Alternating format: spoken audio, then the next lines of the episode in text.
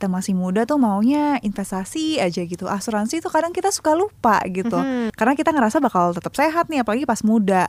Padahal menurut aku asuransi dana darurat itu kita wajib punya dulu nih sebelum investasi. Asuransi itu ya sebenarnya kayak bentuk kesederhanaan manusia mengakui ada hari-hari baik dan ada juga hari-hari buruk. Nah. Oleh karena itu kita tuh harus bersiap-siap dengan punya asuransi kayak gitu.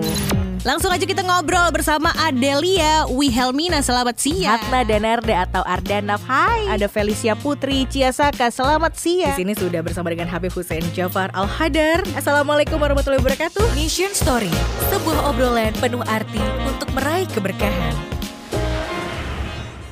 Selamat datang kembali di podcast Mission Story, sebuah obrolan penuh arti untuk meraih keberkahan.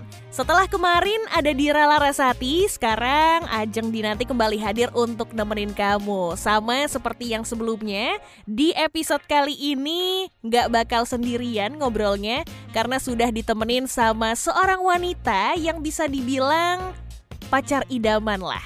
Kenapa pacar idaman? Karena dia selalu memikirkan masa depan nih. Langsung aja kita ngobrol bersama seorang investment storyteller, Felicia Putri Ciasaka. Halo, selamat siang Kak Ajeng. Duh, nggak usah pakai kakak lah, biar makin ikrip. Oke ya, Uh-uh. Ajeng aja ya biar yes, oke. benar. Apa kabar dirimu? Lagi sibuk apa nih sekarang, Feli? Baik, setiap hari sekarang udah full time content creator ya. Oh, congrats! Kalau di bio Instagram tuh content creator tuh statusnya ya. Eh, iya, content creator, investment storyteller lah Investment ya. storyteller. Kenapa sih ini menarik banget? Aku baru pertama kali ketemu orang yang melebeli dirinya investment storyteller. Biar biar beda, biar unik Kar- karena katanya kan eh, sedikit lebih beda tuh lebih baik dari sedikit lebih baik gitu kan. Benar, setuju, setuju. Nah, tapi sebenarnya eh, selain itu aku juga ini sih, kan investment storyteller kan. Iya. Ini jadi sto aku eh, cerita lah ya kan. Mhm. Karena aku percaya investasi, ekonomi, uang itu tuh tentang cerita kehidupan kita sehari-hari. Setuju sih, bener lagi. Kita tiap hari nggak curhat ngomongin duit aja. iya, masalah paling gede duit gitu ya. Jadi emang duit itu eh, bukan tentang angka atau data, tapi sebenarnya tentang cerita. Jadi kita mesti ngerti dulu nih ceritanya sebelum terlalu dalam ngomongin angka yang memusingkan itu. Oh, sebelum kedalaman ya, sister. Iya. Tapi kenapa? Kenapa kamu disebut sebagai investment storyteller? Apa yang bikin eh, dirimu nih pede banget? Karena aku mau aku mau ngomong sama orang kalau ekonomi investment itu Mhm. tentang cerita gitu. Jadi Oh. ya yang aku lakuin tuh bercerita. Em, semoga sampai nih ceritanya gitu. Oh, oke. Jadi memang dari segi konten yang kamu bikin adalah nggak jauh-jauh tentang investasi. Mm, tapi konsepnya cara delivernya lebih ke cerita gitu. Oh, I see. Oke, oke. Agar mungkin lebih mudah dicerna juga kali ya, apalagi sama anak-anak muda zaman sekarang, ya kan?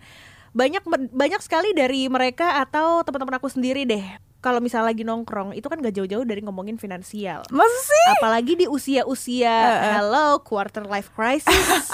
iya I dong. can relate. Iya kan? Apakah uang ini yang setelah hasil kita kerja keras pengen dijadi pengen jadi investasi atau hidup hanya sekali alias foya-foya? Eh. Itu nggak jauh-jauh tuh obrolannya dari situ. Nah, kalau kamu sendiri kayaknya dari namanya aja investment storyteller, pasti kayaknya wih investasi di mana-mana benar nggak Vel? Amin. Dan biasanya nih kalau anak muda kalau punya uang tuh suka lupa mikirin masa depan. Mumpung punya uang banyak nih, ah beli ini, beli itu. Paling ujung-ujungnya cuma nabung. Kamu sendiri melihat fenomena ini seperti apa nih, Vel? Hmm, sebenarnya ya kalau aku mungkin aku boleh cerita sedikit ya. Kayak eh, aku tuh pernah nih ngerasain nggak enak banget loh kita kerja tuh untuk uang. Sebelum aku resign nih dan jadi full time content creator Mm-mm. di tempat aku kerja tuh aku sempet tuh ke- kayak tiga tahun itu aku nggak cocok gitu.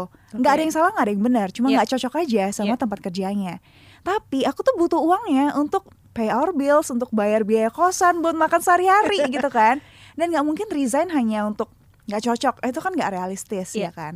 Aku tahu aku ngerasain nggak enaknya kerja untuk uang. Nah Mm-mm. dari situ aku kayak Oke, aku nggak mau lagi kerja untuk uang. Aku mau uang kerja untuk aku dan Wow. dan aku kerja untuk mimpi-mimpi aku. Sejuta. sejuta. Dapat sejuta ya? maksudnya.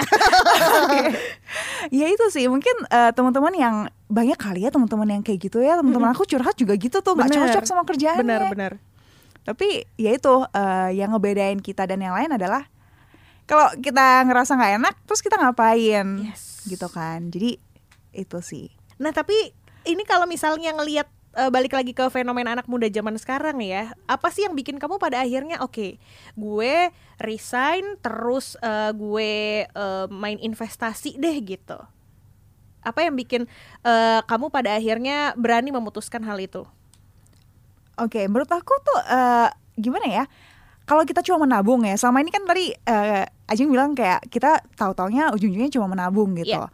Em, jarang nih yang mau berinvestasi padahal kalau kita eh, lebih dalam lagi ya menabung itu sebenarnya membiarkan uang kita beristirahat Oh, Iya kan, sedangkan kita mau uang bekerja untuk kita kan, jangan istirahat dong.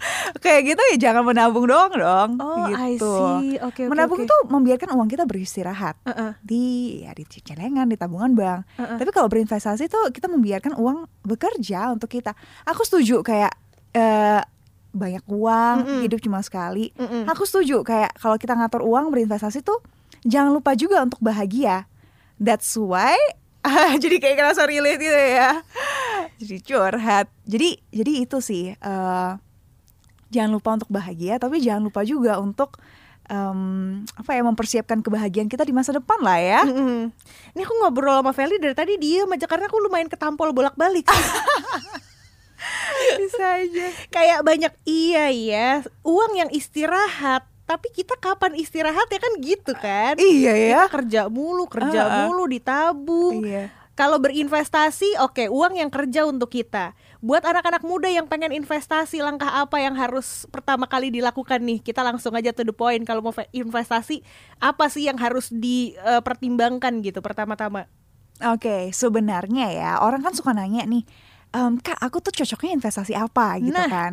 Nah sebenarnya menurut aku pertanyaan itu tuh nggak boleh ditanyain ke orang lain. Ah, karena setiap orang kondisi keuangannya beda-beda. Iya, karena investasi itu kalau aku bilang ya, itu tuh kayak cari jodoh.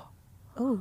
Dia tuh kita bukan cari yang paling baik, Mhm. oke? Cari investasi bukan paling baik, cari jodoh juga bukan yang paling baik. Mungkin mungkin nggak ada kali cowok yang paling baik ya kan? Mm-mm, pasti ada yang lebih baik. Iya, kan? bener kan. Heeh. Nah, kita cari aja yang paling cocok gitu. Nah, mungkin masalahnya adalah gimana nentuin eh, investasi apa yang cocok nih untuk kita. Mhm, Formulanya tuh sebenarnya cuma dua.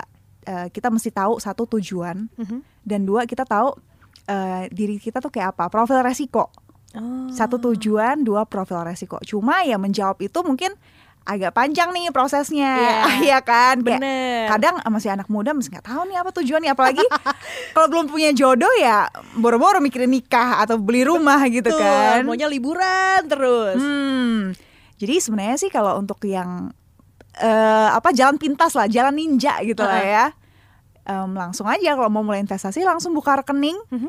kalau mau apa misalnya eh, sering dengarnya reksadana atau sering dengarnya saham atau sering dengarnya obligasi apa pun itu Mm-mm. yang sering kamu dengar langsung aja buka rekening dan taruh uang kamu seratus ribu Seka- sekarang mah seratus ribu aja udah bisa Benar benar benar seratus ribu udah punya investasi lah. iya jadi langsung mulai aja sih buka rekening taruh Aha. uang yang paling kecil yang bisa Heeh. terus mulai aja Nah tapi Feli melihat em, anak muda zaman sekarang, ini kan mereka banyak yang baru-baru kerja, bingung mengalokasikan dananya seperti apa. Sebagai seorang investment storyteller, menurut kamu gimana?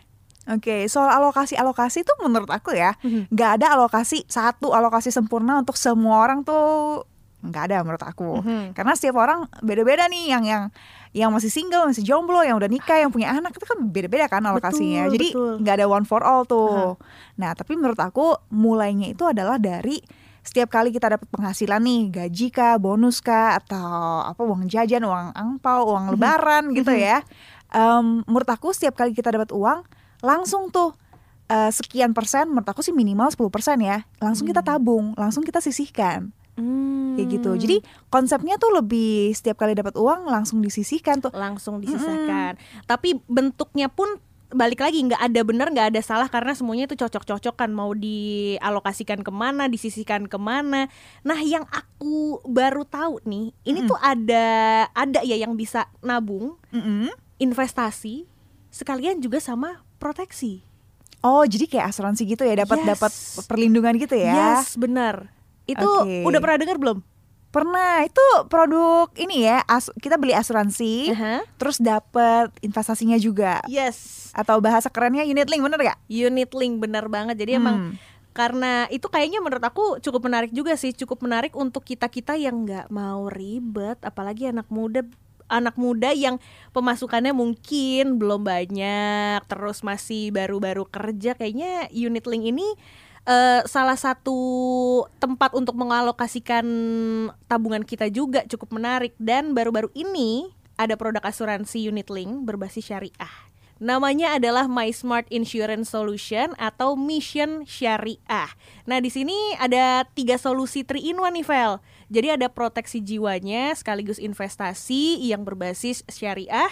Terus udah gitu ada pilihan proteksinya juga dari kesehatan mulai dari penggantian biaya rumah sakit, santunan untuk penyakit kritis sampai pembebasan kontribusi jika terdiagnosa penyakit kritis dan semuanya ini dalam konsep syariah tentunya. Nah, menurut kamu nih, menurut seorang investment storyteller, pertimbangannya apa sih yang perlu disiapkan kalau emang pengen tertarik untuk cobain berkomitmen sama mission syariah ini? Oke, jadi Mission Syariah itu produk dari Manulife. Ya. Dia adalah produk unit link ya, jadi nggak tradisional. Terus dia nih di dalamnya udah dapat perlindungan untuk asuransi jiwa, asuransi kesehatan, asuransi penyakit kritis. Ya. Oke, sebenarnya menurut aku produk ini tuh em, kayak udah in package gitu, all in one Betul. gitu. Karena emang kita semua orang ya, semua orang nih punya eh, wajib kita punya tiga asuransi wajib. Mhm. Hmm, which is pertama tuh kesehatan. Oke. Habis kita udah punya kesehatan, wajib tuh cari yang penyakit kritis. Baru ketiga kita wajib cari asuransi jiwa. Oh. Nah itu udah sesuai prioritas tuh. Itu Aha. disesuaikan sama frekuensi. Kita kan akan lebih sering sakit pilek, batuk, demam berdarah, whatever, Uh-uh. dibanding kita kena penyakit kritis yang kayak Let's say kanker, tumor, bener. jantung. Dan eh, yang paling less frequent tuh, yang paling nggak akan terjadi ya yang jiwa itu kalau meninggal ya kan. Heeh. Jadi em, sebenarnya produk ini tuh bagus nih, udah kayak 3 in 1 gitu Betul. kan. Nah, kemudian produk ini adalah produk unit link nih. Nah, sebenarnya menurut aku ya kayak banyak banget nih apa em, perbincangan gitu Iya, ya di social media yang kayak pro and cons nih unit link gitu. Padahal produk itu ya itu tadi kayak cari produk tuh mungkin nggak ada produk yang paling baik, pasti ada pro and cons-nya. Iya. Sesuaikan aja nih kita tuh cocok apa enggak sih sama produk ini? sama kebutuhan kita juga, Mm-mm. kondisi keuangan kita. Oke, pro dan kontra dari produk unit link menurut Feli ini seperti apa sih? Pronya dulu, eh kontranya dulu deh. Nah, kontranya, dulu Kontranya ya. dulu. Apa dibalik? Pronya dulu deh. Gimana gimana? Oke, pronya dulu deh dari produk unit link. Menurut menurut Feli ini seperti apa? Oke, em, menurut aku ya kayak dari segi anak muda nih ya. Yes. Ini kan yang dengar-dengar banyak yang masih muda lah ya. Iya, kayak kita gini kan. Kalau nggak nggak muda umur, muda jiwa lah ya. Betul, itu kan kayak kita lah, muda always. Oke. Oke oke. Jadi kalau anak muda tuh ya dia tuh sering banget nih aku sering banget ketemu em, sebenarnya ya kalau ngatur uang kita tuh menurut aku kita tuh perlu punya asuransi dulu sebelum berinvestasi Oh, oke. gitu. Jadi ibarat kalau bangun rumah pondasinya tuh dulu. pondasinya which is dana darurat sama asuransi. Barulah kita cari furnitur rumahnya, desain interiornya which is investasi. Mm-mm. Tapi anak muda tuh suka kayak apa ya? em, aduh beli asuransi terus eh, ya belum tentu sakit orang masih muda gitu kan. Betul. Terus nanti apalagi biasanya uangnya hangus Hmm. gitu kan. Kalau nggak sakit masih muda mm, belum tentu sakit. Mhm. Bayar premi asuransi nanti angus uangnya ya kan. bener.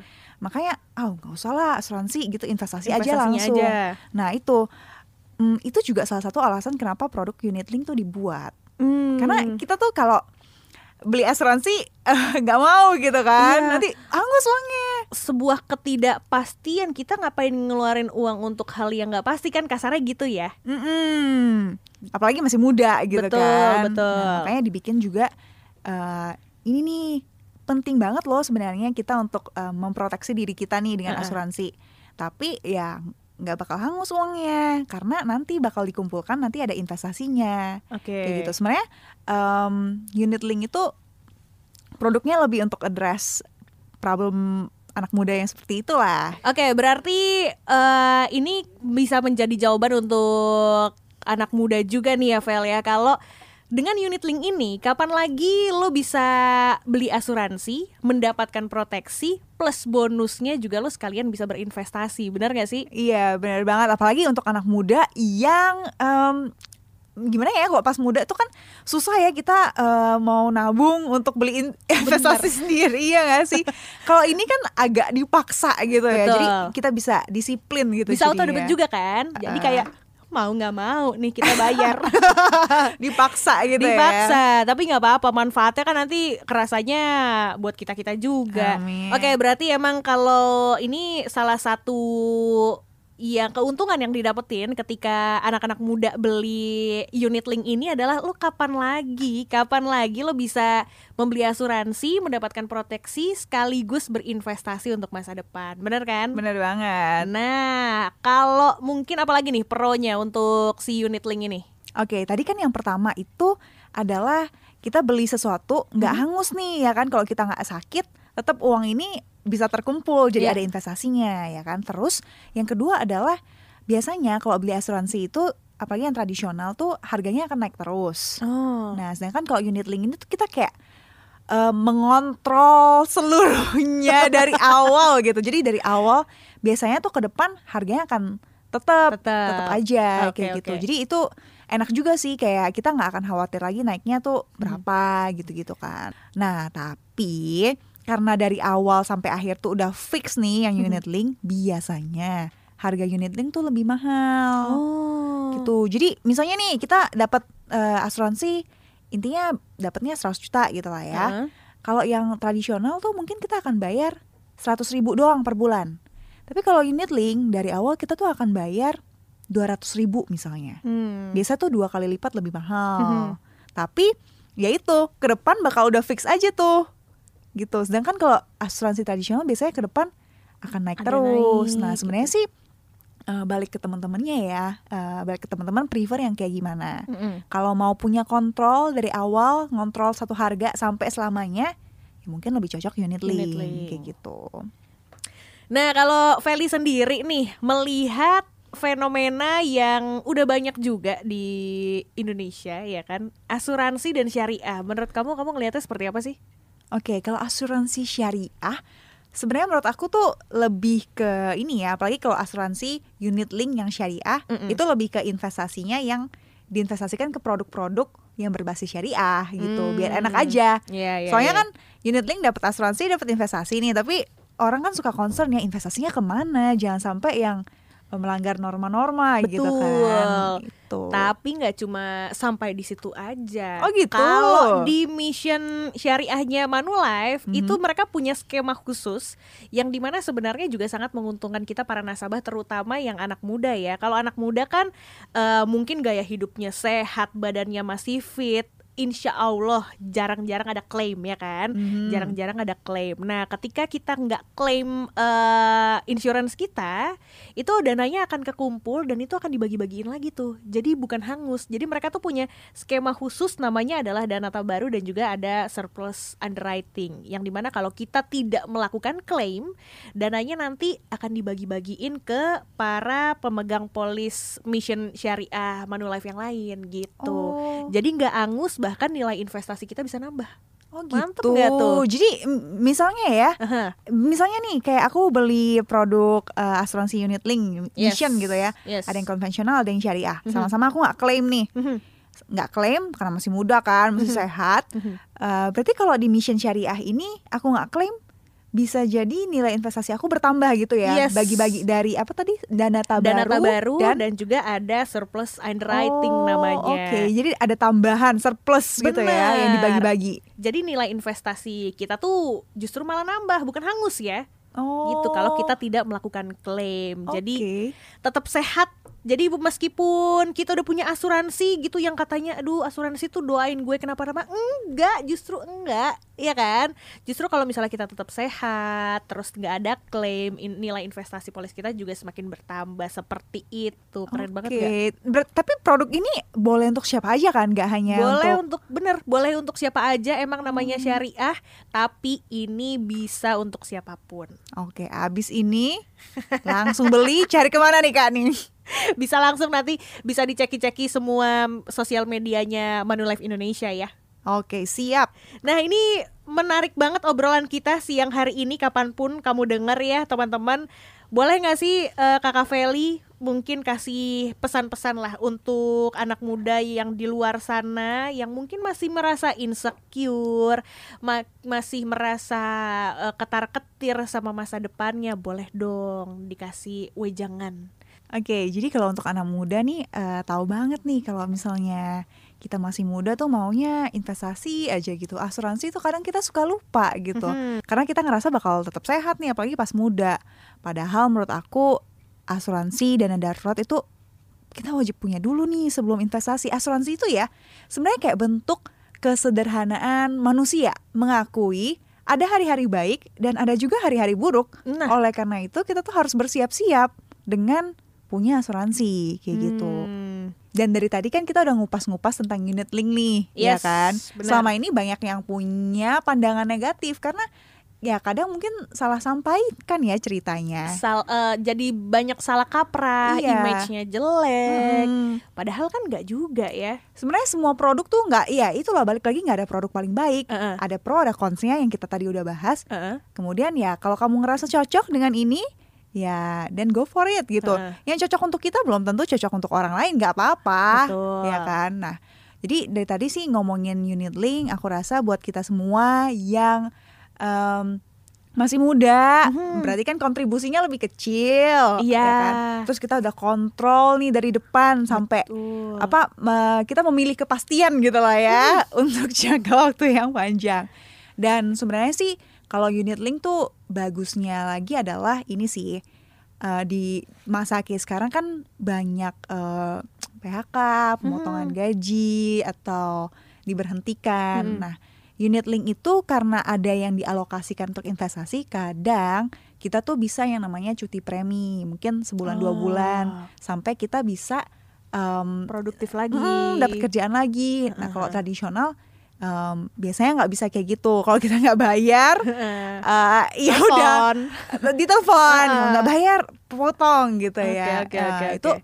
itu adalah em, pro-nya yang lain. gitu. Yes. Jadi kalau kamu merasa ini cocok untukmu dan go for it. Tapi kalau Mm-mm. nggak cocok, ya nggak apa-apa, pilih yang lain, Mhm. ya kan? Jangan tapi yang paling penting adalah jangan sampai ya nggak punya proteksi diri. Mm, bener gitu. banget. Apalagi kalau misalnya tadi udah sempat ngebahas eh, udah dikasih skemanya juga contohnya si mission syariah ini cukup murah ya ternyata ya Lumayan ya. lum- startnya gitu apa kan men kita setiap hari beli kopi setiap hari jajan ya kan itu aduh jiwa-jiwa konsum konsumtif nggak apa-apa tapi asalkan jangan lupa untuk mengalos mengalokasikan dana buat diri kamu sendiri ya Iya, apalagi kalau kita beli kopi kan ya senengnya saat itu doang nih. Bener. kan kalau kita beli ini ya nggak apa-apa, maksudnya beli kopi juga nggak apa-apa, beli ini juga nggak apa-apa, tapi Mm-mm. di balance lah gitu ya. Betul. Senengnya hari ini dan kita juga harus nyiapin senang di masa depan juga. Setuju Tuh makanya buat teman-teman Biar nggak ketar-ketir lagi Biar nggak insecure lagi Pas banget Kalau mau menjadikan mission syariah dari Manulife ini Sebagai produk asuransi pertama kali dipakai